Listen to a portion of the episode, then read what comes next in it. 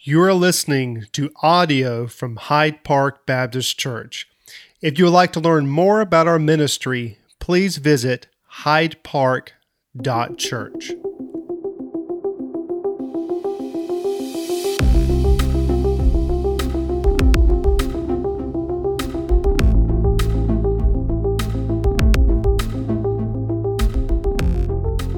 Turn to 1 Timothy chapter 5 we can take the chorus of that song and we turn it into a question Is it well with your soul? I think you know the answer, don't you?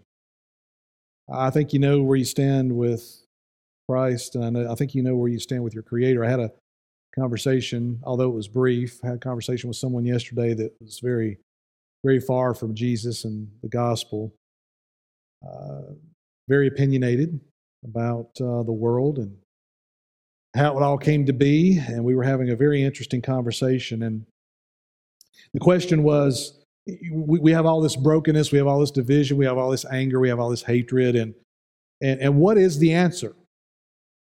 What is the answer? That's a big question, right? Maybe it's a question you've been wrestling with is um, is it more money? Is it more education? Is it more government programs? W- what is it that's going to that's to bring what really is a divided nation back together. And I think this person I was talking with, she she thought that's where I was going to go. And I looked her right in the eyes and I said, It is only through a restored relationship with the Creator, only through the gospel of Jesus Christ, that we can see a healing in a nation, period. And I, and I said that, I said that um, loving God, and loving neighbor. You know, Jesus said that was the greatest commandment. You take all the commandments hanging on that. Love Jesus, love the Lord, Lord, Lord, Lord your God with all your heart, soul, mind, and strength. Love your neighbors yourself. That is the answer to the racial separation and division we've got. It is the answer to all of the hatred. It is the answer to all of the just venomous vitriol that we're seeing all over social media. That is still the answer. It's always been the answer. You restore to your Creator. And that empowers you to love neighbor, regardless of who they are and where they came from. 1 Timothy 5, I want to read through this text this morning, but I want to, I want to kind of preempt this by saying a couple things to those that are watching online. And maybe today's the first day you've ever been with us, or maybe you've been with us kind of here and there, and this is maybe the first time in a while that you've been back.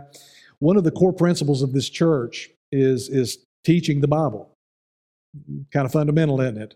We, we take that very seriously. And one of the convictions that I have is teaching through an entire book of the Bible. And what that does is it, it prevents us from sidestepping any particular text or paragraph that might make us uncomfortable or may seem a little bit, well, different. So we've been walking through First Timothy for a while, and last week was a little bit different. This week's going to be a little bit different because as we walk through these books, we believe that every portion of Scripture, every verse, has purpose, the ability to change your life, the ability to make the church focus on what we've been called to do and who we've been called to be. So we don't we don't sidestep around stuff that maybe seems less interesting. We're not here to make the Bible relevant, it already is. Okay? So I'm going to preempt this sermon today that you're going to have the notion somewhere along. Well, of course, he's going to preach a sermon like this because it's self serving. Listen to the text. Pick it up in verse 17.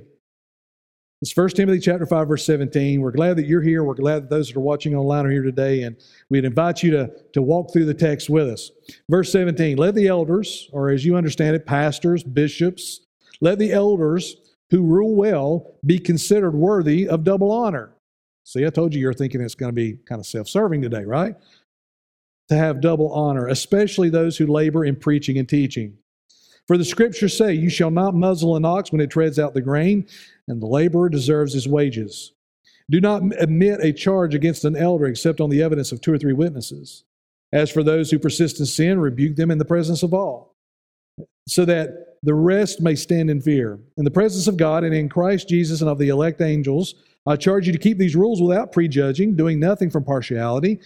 Uh, do not be hasty in laying on hands, nor take part in the sins of others. Keep yourself pure. Uh, no longer drink only water, but use a little wine for sake of your stomach and for your frequent ailments. The sins of some people are conspicuous, going before them to judgment, but the sins of others appear later. So also good works are conspicuous, and even those that are not cannot remain hidden. Father, your word is perfect and pure and true. So, Father, it is not our desire in any way, shape, or form this morning to try to bend your word to fit some ideas or presuppositions that we have. Our goal this morning is to completely hear from you and from the Holy Spirit as to what the word says, to understand it, and to live by it. So, Father, our end goal today and our desire is life change from the inside out. Father, your word has that ability. This is your word to us. So we respect it. We have high regard for it. Father, we thank you for the mercy and the kindness and the grace that, just as your word says, that I found fresh and new every morning. And Father, I know that there are families here connected to this church this morning that are going through some just really, really hard times. Whether it be sickness in their family, uh, whether it be struggles at work, whether it be kind of an unknown, uncertain future.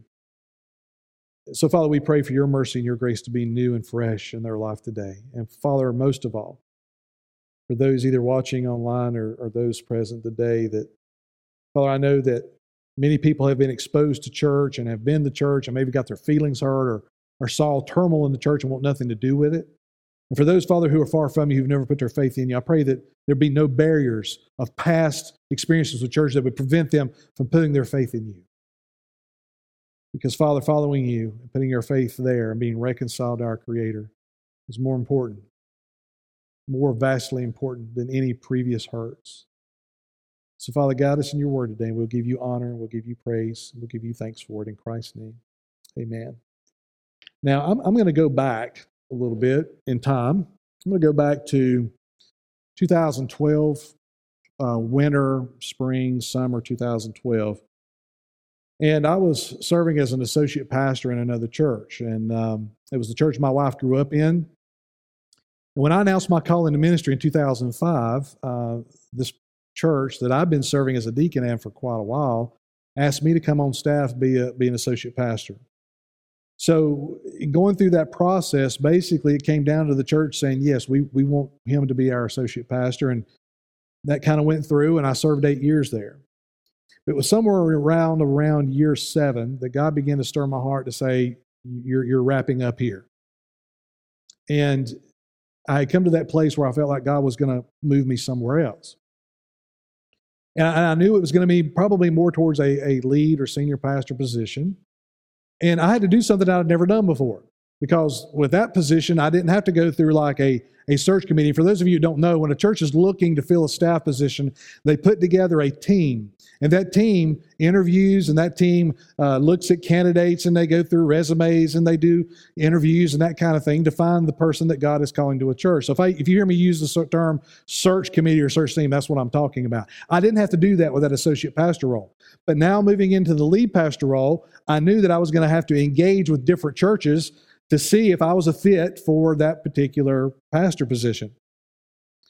Well, I got my eyes opened in a lot of ways. I, often, what would happen is I would I would see an ad like uh, on a church website or uh, the North Carolina Baptist Convention has a site where churches that are looking for pastors try to try to match churches with with pastors, kind of like the eHarmony of filling staff positions, for lack of a better term.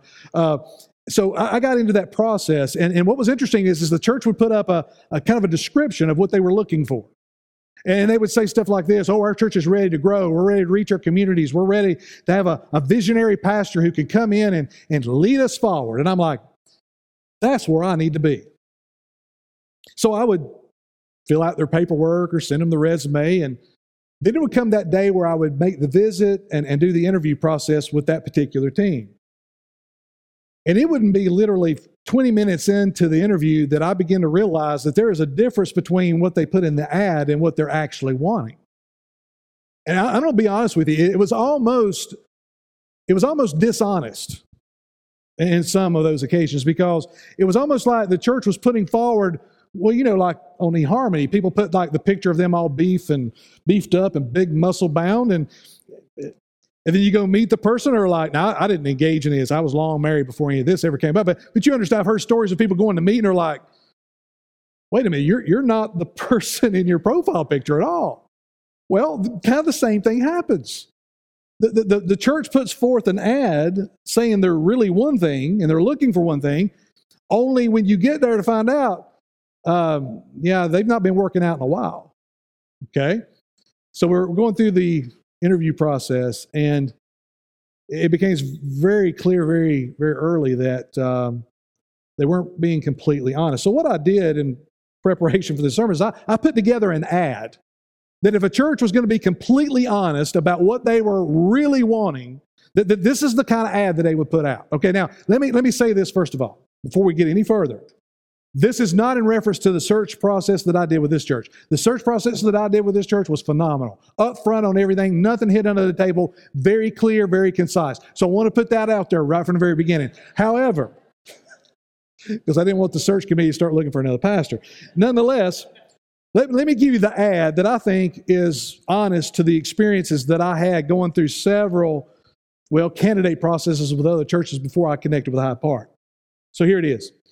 He must be able to lead, yet not offend anyone. I actually had that said to me, by the way. I'm not making this up. You got to be able to lead the church, you can't offend anyone. I don't even know how to do that. He must be able to preach powerful sermons that reach people between the ages of 5 and 90. I'm not making that up. We desire a pastor to grow our church, but don't ask us to change or expect us to help. Now, this, now, again, just to clarify, this is the ad that should have been put in the newspaper or in the website. The ideal candidate will, will visit the sick, he'll disciple the young people, he will attend all committee meetings. He'll provide counseling. He'll teach a small group, perform weddings and funerals, be involved in a civic organization so he is in public view. He's to evangelize, preach three sermons per week that are fresh and engaging. He'll cast a new vision for the church without requiring any changes. Double the size of the church in two years. Be on call 24 7. Make sure that all worship services are exciting, alive, but the music must be appealing to each individual member's preferences. I am not sure how to do that either. He must lead the staff. He must be active in the uh, local association, the North Carolina Baptist Association, and the National Association. Uh, he must um, he must preach three revivals a year, build a new sanctuary and or multi-purpose building and or remodel said buildings. Uh, and in connection with that, uh, he must do a capital fundraising campaign because the idea is if we build a new building, people will come, right? Build it and they will come. So that's what we want to do, and you have got to lead that. We want you to increase giving overall, produce a church wide newsletter, uh, mow the lawn as needed. I'm not making that up. Look, I'm not above mowing the yard. I'm good with that. But I think there might be other people in the church that might be ready to do that. Mow the lawn, mow the lawn uh, build a vibrant children's ministry, purchase a new bus, and attract young families. Now, that, that's all of what is expected for, for one person to do. And by the way, just so you know, uh, we are going to pay you $30,000 a year, just right above poverty line in our local economy, to do all of that. And it's a full time position. You can't have any other jobs. Now, the reason I share this with you is because I want us to take a clear look at what Paul says to Timothy about the responsibility of the elders, pastors in the church, and what the church's responsibility is to those leaders that God has placed there. It is not, it is not the calling of the pastor to do every job in the church. I'm going to pause right there and I hear an amen because I'm not. moving. Thank you. Sometimes I'll just beg for them, okay? It is not the role of the pastor to do every role in the church. It's not healthy, it's not wise, and it's not what the New Testament church is to be about. It is also true that the pastor is not to be the CEO, the CFO, the board chairman, or any of that other stuff. He's called to be a pastor, overseer, shepherd, to love, to, to, to teach, to feed, to be an example, and, and, to be part of the body of Christ as we move forward in the mission that He's given us. And that is to love God with all our heart, soul, mind, and strength, love our neighbors ourselves. And then that manifests itself in the Great Commission work that we've been given make disciples, teach them to obey Christ, baptize them. Great Commission work. I'm concerned that over the years, the church has taken on this idea or this mentality, just like the business world, that, that the pastor CEO and that, you know, he's just an employee of the church. I hope, I hope that I am more to this body than just a, just a staff member. I hope that all of our staff are more than just staff members, that they're, that they're part of this family and that we're working together. So Paul is going to say to Timothy, Timothy, there's some things that you must be responsible for. There's things that the elders, the rest of the elders that are serving with you are responsible for, but there are responsibilities upon the church. And he lists them out very practically. Now, in Acts 20, Paul is on his way to Jerusalem. And he really wants to go back to Ephesus. If you remember, Paul planted this church in Ephesus. He was there for almost three years. And while he was there, he, he raised up leaders, elders, pastors out of the congregation. He, he raised them up, he trained them, and they led the church. And, and as he's on his way back to Jerusalem in Acts 20, he calls for the leaders or the elders from Ephesus to meet him at Miletus. And he sits down with those elders and he says to them, Now, guys, now I know that after my departure, and when you go back to your church, that there are wolves that are trying to creep into your church to, sh- to rip it to shreds, and you must not allow that to happen. Now, the reason I bring that up is because notice in verse 17, Paul's talking to the elders, plural. He's talking to Timothy, who has the role of being the pastor, teaching pastor of this church. But there are other men who meet the qualifications that we talked about a few weeks ago in chapter 3 who are serving with him. Paul met with them. Timothy was not the pastor at Acts 20, he is now. So listen to what Paul says to Timothy, this young pastor. He says, Let the elders who rule well be considered worthy of double honor. Now let's, let's break that down for just a moment. The first thing that he says is, Timothy, let the elders who rule well. So what he's saying is, is that not only Timothy, but those other leaders that were shepherding and leading and teaching and feeding this congregation, he says, make sure they are leading well. Now, don't get hung up on that word rule. It wasn't like they were some kind of dictatorship. It wasn't as though Timothy and the elders were like dictators and they just told the congregation what they had to do and just expected them to do it. That is not what we find anywhere in Paul's writings. What we find is a family of God, brothers and sisters, working together, serving together to accomplish the mission that God had called them to. But he says, those elders, first of all, they must lead and serve their congregations. So it's not like when you get the title of pastor, the title of elder, or you've been to seminary and you get a degree. That degree and that title doesn't mean squat to a congregation until you serve that congregation. It does not matter if you've got DR in front of your name. It does not matter if you've got reverend or pastor or whatever you want to put there as far as title until you have earned the trust of that congregation, that congregation is not going to follow you anywhere and they're not going to give you the time of day. And the only way you can do that is to serve the people, to love the people, to walk with the people, to not be above mowing the yard or even cleaning the toilets. And I've done both while I've been here. The point is this Timothy, these elders that are serving with you, you make sure that they're serving well. And if they are, and they've earned the right to lead, They've earned the right and the trust of the congregation because trust doesn't come with a title. Trust comes with hard work. There's no reason for you to follow. I moved here from three and a half hours away. Y'all, get, y'all didn't know me at all. Didn't know my family. And over time, I hope that I've been able to build some trust with you.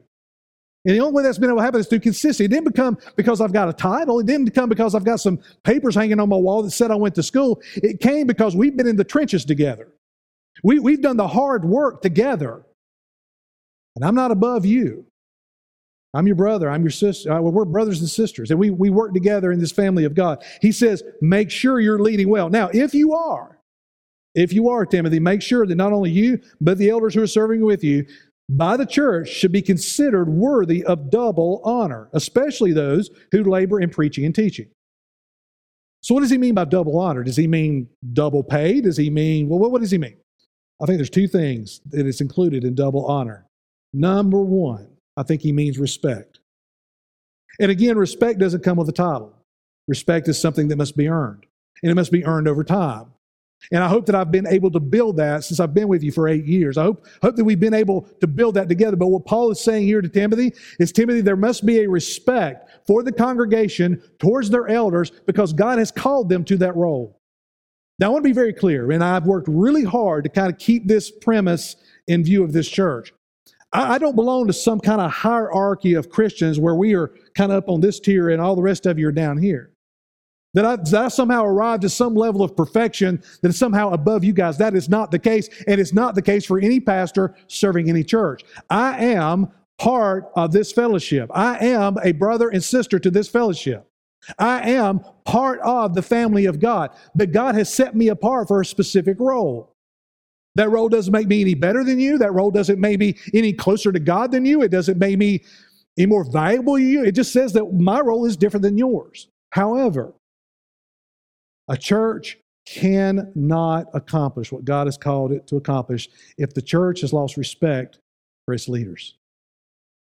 And I can give you church after church after church after church. I can name names, I won't, where there was a loss of respect, either because of something the pastor did, as far as a moral, or because the church just didn't like him anymore. They just didn't want him anymore. And when that respect falls away, you can guarantee there'll be no focus on the Great Commission. There'll be no focus on growing in faith. There'll be no focus on getting into God's Word. It'll be absolute turmoil, whether, whether the pastor has had a failure or, or whether the people have failed. But when the respect is lost, the ministry is no longer moving forward. We have churches all over this county. That is the condition of the church, that, that they don't respect the man that God has placed there for any host of reasons. Without respect, we get nothing done. And, and then it, wouldn't it make sense that if Satan was going to destroy a fellowship, that he would do it right there. And it's often through gossip, and we'll come back to that in a minute, but it's often through gossip, something that starts that's not even true.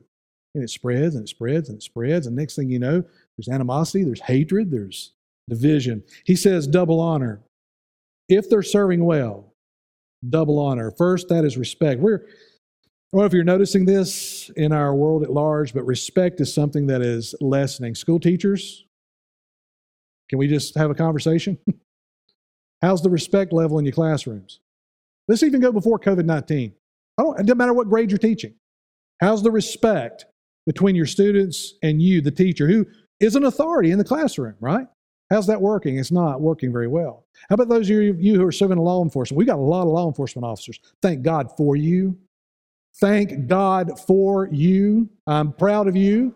I support you. I love you. I thank you for the protection that you provided for me in this church. How's the respect? It's lessening. Everywhere we see in community, there's a lack of respect for people who've been given authority for some aspect of society. And that's creeping into the church. He says double honor. One is respect. He says this, you don't have to turn over there, but 1 Thessalonians chapter 5, he says this to that church in Thessalonica. We ask you, brothers, to respect those who labor among you and are over you in the Lord and admonish you and esteem them very highly in love. Respect is always undergirded by love. But that's not all he's talking about. He's not just talking about respect, because listen to what else he says. He says, especially those who labor in preaching and teaching. For scriptures say, You shall not muzzle an ox when it treads out the grain, and the laborer deserves his wages. So double honor is both respect, but also, get this, compensation. You mean I'm going to sit through a sermon this morning where the pastor who gets paid by the church is going to preach a sermon on compensation? Yep, that's where we are in 1 Timothy 5. So let me just say right off the bat this church has taken very good care of me and my family. And I'm very grateful for that. And I think this church needs to become a model to other churches in this area who are not treating their pastors the same way. As a matter of fact, I have heard it said, even in this community, well, we don't pay our pastor a whole lot because we want to keep him humble. Wait a minute, I thought that was the Holy Spirit's job. And you are being disobedient to the clear teaching of Scripture when your pastor, when your elder, as having to figure out how he's going to feed his family. He's got the same bills you've got. He's got the same expenses. And even some churches have in their bylaws that the, that the pastor cannot serve in any other job. He can't, he can't take on another job. So he, he can only serve here. And, and he, he and his wife are having conversations in their home. Pastors in this community are having conversations with their wives about how in the world are we ever going to get out of this debt? How in the world are we ever going to be able to get ahead? And, I, and, and, the, and these same men have spent money, lots of money, going to school, going to seminary, getting a degree so that they can lead the church. And at the same time, the church is pulling the rug right out from under their feet because they want to keep him humble. That's heresy. Let's just call it what it is. Paul says that the church has a responsibility to support those that God has called to lead. And, and certainly it's in connection to where the church is, the size of the church, how much, how much the church is bringing in. Because get this, everything that I receive is because of your generosity. And I'm thankful for it. But not everybody, not every church treats their pastors the way you have treated me with such grace and honor. You, you have been very good to me. He says here that a, an ox treading out the grain, guess what that ox gets to do? He gets to, gets to bend his head down and eat some of the grain that he's treading out. So as he's working, he gets to participate in the fruit of his labor. Paul's saying that's the example. Take care of your elders by respecting them and, yes, compensating them and helping them to take care of their families. So, how do we honor the elders? We respect them and we take care of them financially. Paul was a tent maker. Now, Paul was a, was a tent maker, but he was also a missionary. So Paul would travel from town to town planting churches and he'd get the church established, he'd move on, and he'd make tents on the side to, to help support himself. And then while he was in Ephesus, the church at Ephesus supported him. And then when he moved on to Corinth, in Corinth, the church supported him there. But, but Paul had this side gig, right? He, he was building tents. And, and there are still lots of pastors today who are what we call bivocational. They serve the church, but they also have a full time or part time job. And that's okay. But here's the thing those churches must absolutely must, to the best of their ability, say, Our desire is to do the very best we can for our elders, to do the very best we can to take care of those that God has called here. And if a church has a half million dollars in the bank and its pastor can't make his bills, I'm sorry, there's a problem. Double honor. Honor the elders. Secondly, notice this. He says to protect the elders. He says not only honor them, but protect them. Verse 19. Do not admit a charge against an elder except on the evidence of two or three witnesses. Hmm. Well, we live in a day today where all kinds of accusations can be made pretty easily, right? I mean, a person can sit behind a computer screen or on a phone and they can lodge any accusation they want to make towards the church, towards pastor, deacon, or anything else without any accountability, without any, without any check and balance there to say, wait a minute. Well, first of all, this is wrong. Second of all, uh, do you have any evidence to back that up? I've been accused of all kinds of things. One, one of the most outlandish. Um, I was about two years in. Y'all probably don't know about this, or maybe you heard about it. Maybe, maybe, maybe the question's still sitting in your mind. Well, I'll clear it up. About two and a half years into being your pastor, there was a rumor that was running through the other churches in this county that I supported same-sex marriage and that I would marry that I would marry two men. Now I know I hear you laughing because some of you have been sitting under my preacher for a while, and you're like, uh, no, we've heard him speak on that pretty clearly. I don't know where it started. I never could track it down, but I had to. Um, I had to make some pretty public statements within our association about my stand on that. A rumor. There's been plenty of them. Can I, can I ask you to do me a favor? if you hear something out there, can you, can you think the best of me first before thinking the worst? Matter of fact, when I hear something about you, which is very rare, When I hear something about you, I, I think the best of you first because I know you. We, we've been doing some life together. And even if I don't know you, I'm still going to say, wait a minute, whoa, whoa, whoa. We, we need to make sure that we've, we've got everybody at the table here. Otherwise, it's gossip. But, but I would just ask you that, that on this social media crazy world we live in, that if you see something posted out there and you, you've been with me for a while, we've done some life together, could you please say, wait a minute, that's not the guy I know. I'm not even, I'm not, first of all, I'm not going to pass that on. Second of all, I'm gonna, I'm gonna confront that because something ain't right. I would ask you to do that. But here's what here's what Paul's saying to Timothy. Timothy, accusations are going to come. They always do. Anybody who stands upon Scripture is going to get accused. Let me say that again. Anybody who's teaching this is going to offend. That's why I laughed when that church way back when said, we, we want you to leave, but don't offend anyone. That's impossible because every time I put my nose in Scripture, guess what? I get offended. The Holy Spirit says, uh, hey, son, there's some things in your life right there that's missing the mark. You need to, you need to deal with that. So if I'm preaching the gospel, the gospel in and of itself is offensive, right? It's going to call you to, to walk away from these things. If you're lost, you, you don't know Jesus, you're far from Jesus, well, get this. The gospel is offensive because what it's going to ask you to do is put your faith in Jesus and be willing to have Him as king of your life, which means every other king is no king at all. Every other God is no God at all. You're going to forsake all of that, and only one king can be your king. That's offensive. He says here that for the elders who are ruling well, there's going to be accusations, and the way you handle that is not to run with rumors and gossip, but to deal with the truth. To, to, deal with the elder, to, to go to him and talk to him about whatever's being said, but not to go to everyone else and be a pawn in a game that Satan is playing with you. Because Satan will take any misinformation he can and he will divide a church because his end goal is that we never be Great Commission focused. And you want to be, you want to be so off course You'll never be more off course than when there's division in the church about rumor and gossip. He says, make sure there are witnesses. Make sure you handle this correctly. Make sure there's communication. Now, honor the elders, protect the elders. Look at this hold the elders accountable. Look at this. He says in verse 20, he says, As for those, meaning elders, who persist in sin, rebuke them Rebuke is a very, very strong word in the New Testament. Rebuke them, but not just rebuke them, but in the presence of all, so that all may stand in fear. Wow. So, the elders' ministry is a public ministry, right?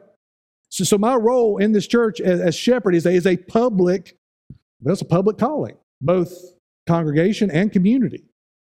So if my life begins to go off rails and I begin to engage in immorality, this congregation has the responsibility and the right to hold me accountable and any other elder accountable. And when they hold me, when the church holds me accountable, and, and, and, there is sin in my life, and there are things in my life that, that, is, that is bringing reproach upon the gospel and reproach upon the church, church, you have an absolute responsibility to call me to the mat on that. To do it correctly, to, to, to make sure there's witnesses, make sure that we have a clear understanding, but you have every right to come and speak with me about. And if I'm in the wrong and I need to be rebuked, which means strong correction, guess how that's to be done? In front of you. That rebuke is to come in front of the congregation. Well, that's, that's hard, isn't it? We, would rather just handle it behind the scenes. No, the reason, and, and listen, there are situations and things that, that call for wisdom, but what Paul's saying here is that when, a, when an elder is being held accountable, and there's a rebuke that needs to happen, that the congregation itself participates in that rebuke. Why? Because the ministry is public. The, the, the, testimony of the church is important. And not only that, listen to this. It says that, they may, that there may be fear, respect among the congregation. If you go back to Matthew 18, Jesus lays out the concept of church discipline. The idea is that if, if a brother or sister within the body of Christ is erring, if they are if they are going in a direction that's bringing destruction into their life, that we have a responsibility as a church body, as a family, to, to, to, to, to confront that with the hopes of gaining that brother or sister back into right fellowship with, with God and with the church and with the community. Well, the, the pastor's not above that and shouldn't be. That not only church discipline for the membership, but it's also even a higher level of accountability because in some situations, the, the, the, church member may have to be rebuked in front of the congregation. That's where Jesus ends it. Eventually, if the person refuses, they're to be put out of the church, which is a congregational effort or input. And if everything that's been done has been done in love and they still reject, then that's the only thing you've got left. Well, the pastor, the elder, is to be held responsible publicly before you. So if if there are things in my life, and listen, understand this And that's why I said earlier, I'm not above you. I'm not some kind of higher echelon of Christianity. We're in this together. I am subject to moral failure. I can make a mistake. I've made several, not moral failures per se, as, as far as what Paul's describing, but I have made some mistakes through my eight years here serving as your pastor. I've had to make that right with individuals, with groups. There's been times my yes haven't been my yes and my no haven't been my no, and I've, I've had to I've own that. Paul says to Timothy, Timothy, make sure you understand what it means to be called and set apart for this work, that you're accountable, you're held accountable to the congregation. And then finally, Paul says to Timothy, not only should you honor the elders and, and protect the elders and hold the elders accountable, but you should also be very, very careful, careful in choosing elders. Look what he says. He says, Now, do not be hasty and lying, laying on hands, nor take part in the sins of others. Right before that, he says, I charge you to keep these rules without prejudging or doing anything for partiality. In other words, leading into this conversation about choosing elders carefully, he says, don't do anything with prejudice and don't do anything with partiality. Don't do, don't, don't select elders. Don't select these folks, whether it be elders or deacons or any leadership role, really.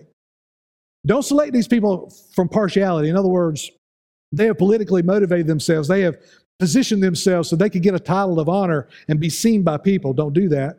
But also, don't prejudge people so much to the degree that, that your standards are so high that they can never possibly meet them. The character traits that he lays out in chapter 3 is exactly what we should be looking for. Now, you've been waiting for me to get to verse 23, haven't you? Just admit it. You wanted me to get to verse 23. No longer drink only water, but this use a little wine for the sake of your stomach and, and for frequent ailments. What is, what is Paul doing here? It's almost like he's it's like he's chasing a rabbit, which I do quite often in sermons, if you already realize. So let's chase the same rabbit that he's chasing. So, what does the Bible say about alcohol? Well, I'm not getting into that today because that opens up a whole other can of worms, and you all want to be get out of here by two o'clock. So, let me just say this: Timothy apparently had some physical ailments. That's why he's directing this at Timothy, and I think it's interesting that right here he uh, he says this here because he's talking to Timothy about how much responsibility he has as an elder and the elders around him. And then we go back to those character traits in chapter 3 for elders, and it says there that they're not to be given to alcohol. They're not to be excessive in alcohol. They're not to be drunkards. So is, is Paul contradicting himself? No, he's saying to Timothy, Timothy, I know you got some physical ailments, and, and I found out that, that this, that maybe some wine can help with that. So drink a little bit of that, and maybe you can get over this, and maybe you can be well. Is, is Paul prescribing something for the whole church? Is he telling all of us, well, if you feel a little bad today, just go get absolutely hammered? Can we all just say, no, that is not what Paul is saying here? So now we're going to move on. You were hoping for more there, but we're moving on. Look at the next part. yeah, I know how y'all thinking. Verse 24. The sins of some people are conspicuous, going before them to judgment, but the others, the other sins appear later. So also good works are conspicuous, even those that are cannot remain hidden. Go back up where it says, do not lay on hands hastily. What he's saying is, is that when we set a people apart, if, if you're new to the church, when, when we're setting people apart for a specific role, especially that role of elder, and, and the way we operate now as deacon, we, we come around them, we pray for them, and we, we do something called laying hands on them and praying for them. Now, there's nothing magical in that moment. It's just that we are unifying ourselves with, with God's call in this person's life, and we are banding together as a church family to support this person in the new ministry they're going to perform in this fellowship. But Paul says to Timothy, Timothy, don't do that too quickly. Be, be very slow to do that. Why do you think Paul would say that? Well, in that church, Timothy was having to deal with false teachers that were creeping in. And, and, and, you know how it is in the church, we get so busy and we need people to serve. And, and so we're just trying to throw warm bodies at service places in the church without really thinking, should that person be doing that? And especially within the role of elders, what he's talking about here, he's saying, Timothy, don't get in a hurry and just grab somebody, lay hands on them, call them an elder, and put them to work. Because that is exactly where Satan will creep in to your fellowship and cause all kinds of problems. He's saying, slow down, take your time. If you're a church, if you're calling a pastor, slow down, take your time, spend much time in prayer to make sure that this is God's man for this time in this fellowship. There's no reason to get in a hurry. Because if we're getting in a hurry, we're not trusting in the sovereignty of an almighty God who has all of this figured out already, and we need to understand the mind of God in that moment. If we're getting in a hurry, you know what we're doing? We're taking control. We're not trusting Him with it, we're trusting ourselves. And let me tell you where that will lead you a mess. He says the reason you need to take time is because sometimes it takes a while for some people's sins to become evident. And then for others, they do a really good job of hiding it. For others, it takes a little while to see their good works, what they're really about, what they really believe. For others, it takes a little longer. What he's saying is, is be very, very careful. It would be, well, it would be a, a mistake for a church to get in a hurry and calling a pastor or an elder when a same top role out in the community somewhere a company may take a year to fill that role. And sometimes churches are filling a role in their church to lead their church and cast vision and teach the word. They're taking weeks. You're opening yourself up for a failure. Just a few things I want to leave you with before we close. First of all, honor your elders and respect. Honor your elders with respect and financial support. Let me again say that this church gets an A plus on that. You have cared for my family. You've made my family your family. It's hard moving to a new area. Um, my daughter just graduated high school yesterday. She was 10 years old when we came here. She's 18 now. Yeah, I don't know how that happened. But you welcomed us. You embraced us and you've loved us and you've cared for us and you've met needs that I didn't even know I had. but you've met them. But I think Hyde Park needs to be a model for other churches because there's a whole bunch of churches in this area where their pastors are teetering on the edge of depression. I meet them, I talk with them, I know who they are. They are about to quit. They're about to get, look, the, the, the thing that they were so excited about when God said, I want you to be a pastor. I want you to go teach my word. I want you to go in my church and I want you to go in there and I want you to love those people, serve those people and teach those people. But that pastor goes into that church to love those people and serve those people to do what God's called him to do, only to get rejection and even hatred and gossip from those same people. So this pastor is in a predicament. He's, he's in a paradox. On the one hand, he's to love the church, but that church ain't loving him. I think Hyde Park needs to be a model for other churches in this community to follow. But you know how to take care of your pastors. You need to do a good job of it. Second, respect is earned, not bought or bargained for. A title doesn't give you respect. That counts in your job. It counts here. You can have the title.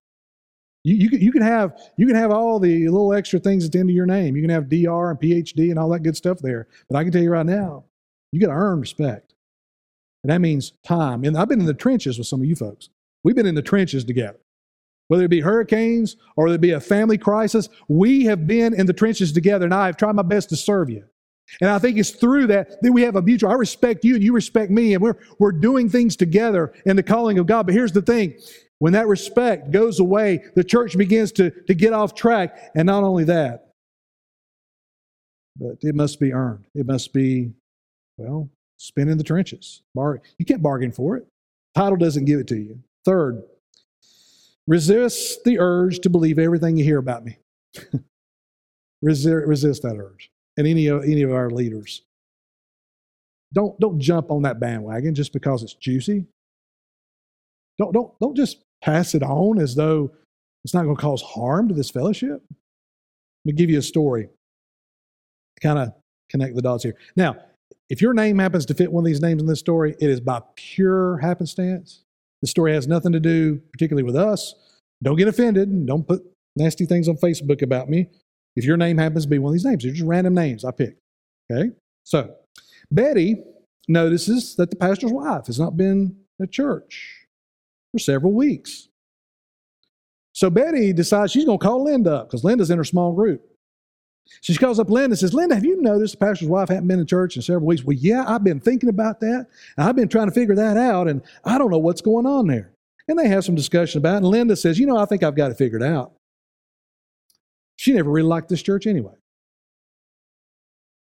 Now, make no mistake, the, the family's been in that church for over 10 years, right? She's wife has served in vacation Bible school and Sunday school and nursery and women's ministry. But, but in this moment, in this moment, Linda raises the idea that the pastor's wife really doesn't like her. She's never liked this church. You remember, you remember how she acted on that call weekend? Oh, yeah, I remember that time too. She didn't shake my hand over here in the hallway. So the talk continues, and, and then about a month later, two months later, pastor gets a call from the chairman of deacons. Chairman says, uh, Pastor, I need to come by and see you. Can I just say, when your chairman of deacons calls you and he don't tell you what's over on the phone and he says, I'm coming to see you, a pastor's mind can run a lot of different places. Hopefully it's good, but sometimes it's not. So he comes and sees the pastor. He says, Pastor, uh, I just need to ask you a question. Um, I, I heard that your wife is going to the Methodist church downtown and that she's going to divorce you.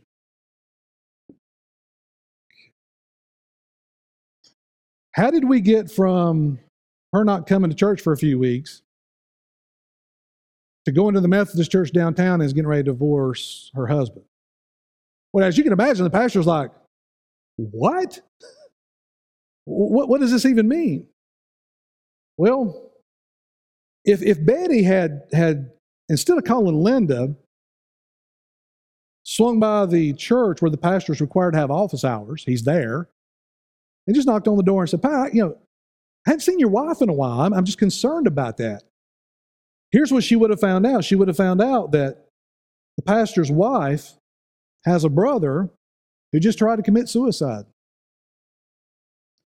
And he's been internal, he's been basically put into an institution and he was the only caregiver for the wife's family or mom father was deceased so the brother was taking care of the mom lived several hours away and the wife has had to go take care of her mom and try to help her brother through this mental breakdown that he's going through does that not change everything so instead of the pastor having to ask, answer questions about something that is absolutely ludicrous, because two ladies are talking on the phone have no clue what they're talking about. If one person, just one, had went to the pastor and say, "Hey, what's this about?" They would have heard the story, and then they would have found out. Man, we really need to be praying for our pastor. We need to be praying for, for her brother. And the pastor would have had deep respect for Betty because Betty, instead of going to her small group, came to him, had a conversation with him. They prayed together, and everything is wonderful and glorious and good. Don't believe everything you hear, because it very may be that that rumor you're hearing is the work of demonic power. Do you want to participate in that? I'm an open book. You can ask me anything you want to ask me. And as long as it's not encroaching on my family, I protect my family, I protect my kids, but I'll be as transparent with you as I've always tried to be but come to me. And we'll talk about it. I don't care how hard it is. Finally, anybody we're putting in leadership, let's make sure we know what their character is. Let's make sure we know where they stand. Let's make sure that they're picking up a cross and following Jesus. And they've been doing that for a while. We must do our due diligence here because in the days ahead, in the years ahead, the church is going to face attacks it's never had to face before. I think as our culture becomes more like Ephesus, make no mistake about it, the attacks are going to come. We got it. We got to do our due diligence here. Yes, there's going to be more rumors. Yes, there's going to be more accusations. The more we stand upon the Bible, the more the accusations are going to come. But Paul's already laid out for Timothy what it looks like for a church to operate healthy, to, to be healthy, to do what we've been called to do. And what it really comes down to is exactly where we started. Love the Lord your God with all your heart, soul, mind, and strength, and love your neighbor, your pastor, your elder, your deacon, your small group leader. Love them as you love yourself. Father in heaven, we thank you for the clarity of your word. And Father, I am very blessed to be part of a congregation who has taken very good care of me and very good care of my family and very good care of the staff, we recognize, Father, that Satan could creep in because this church is about Great Commission work.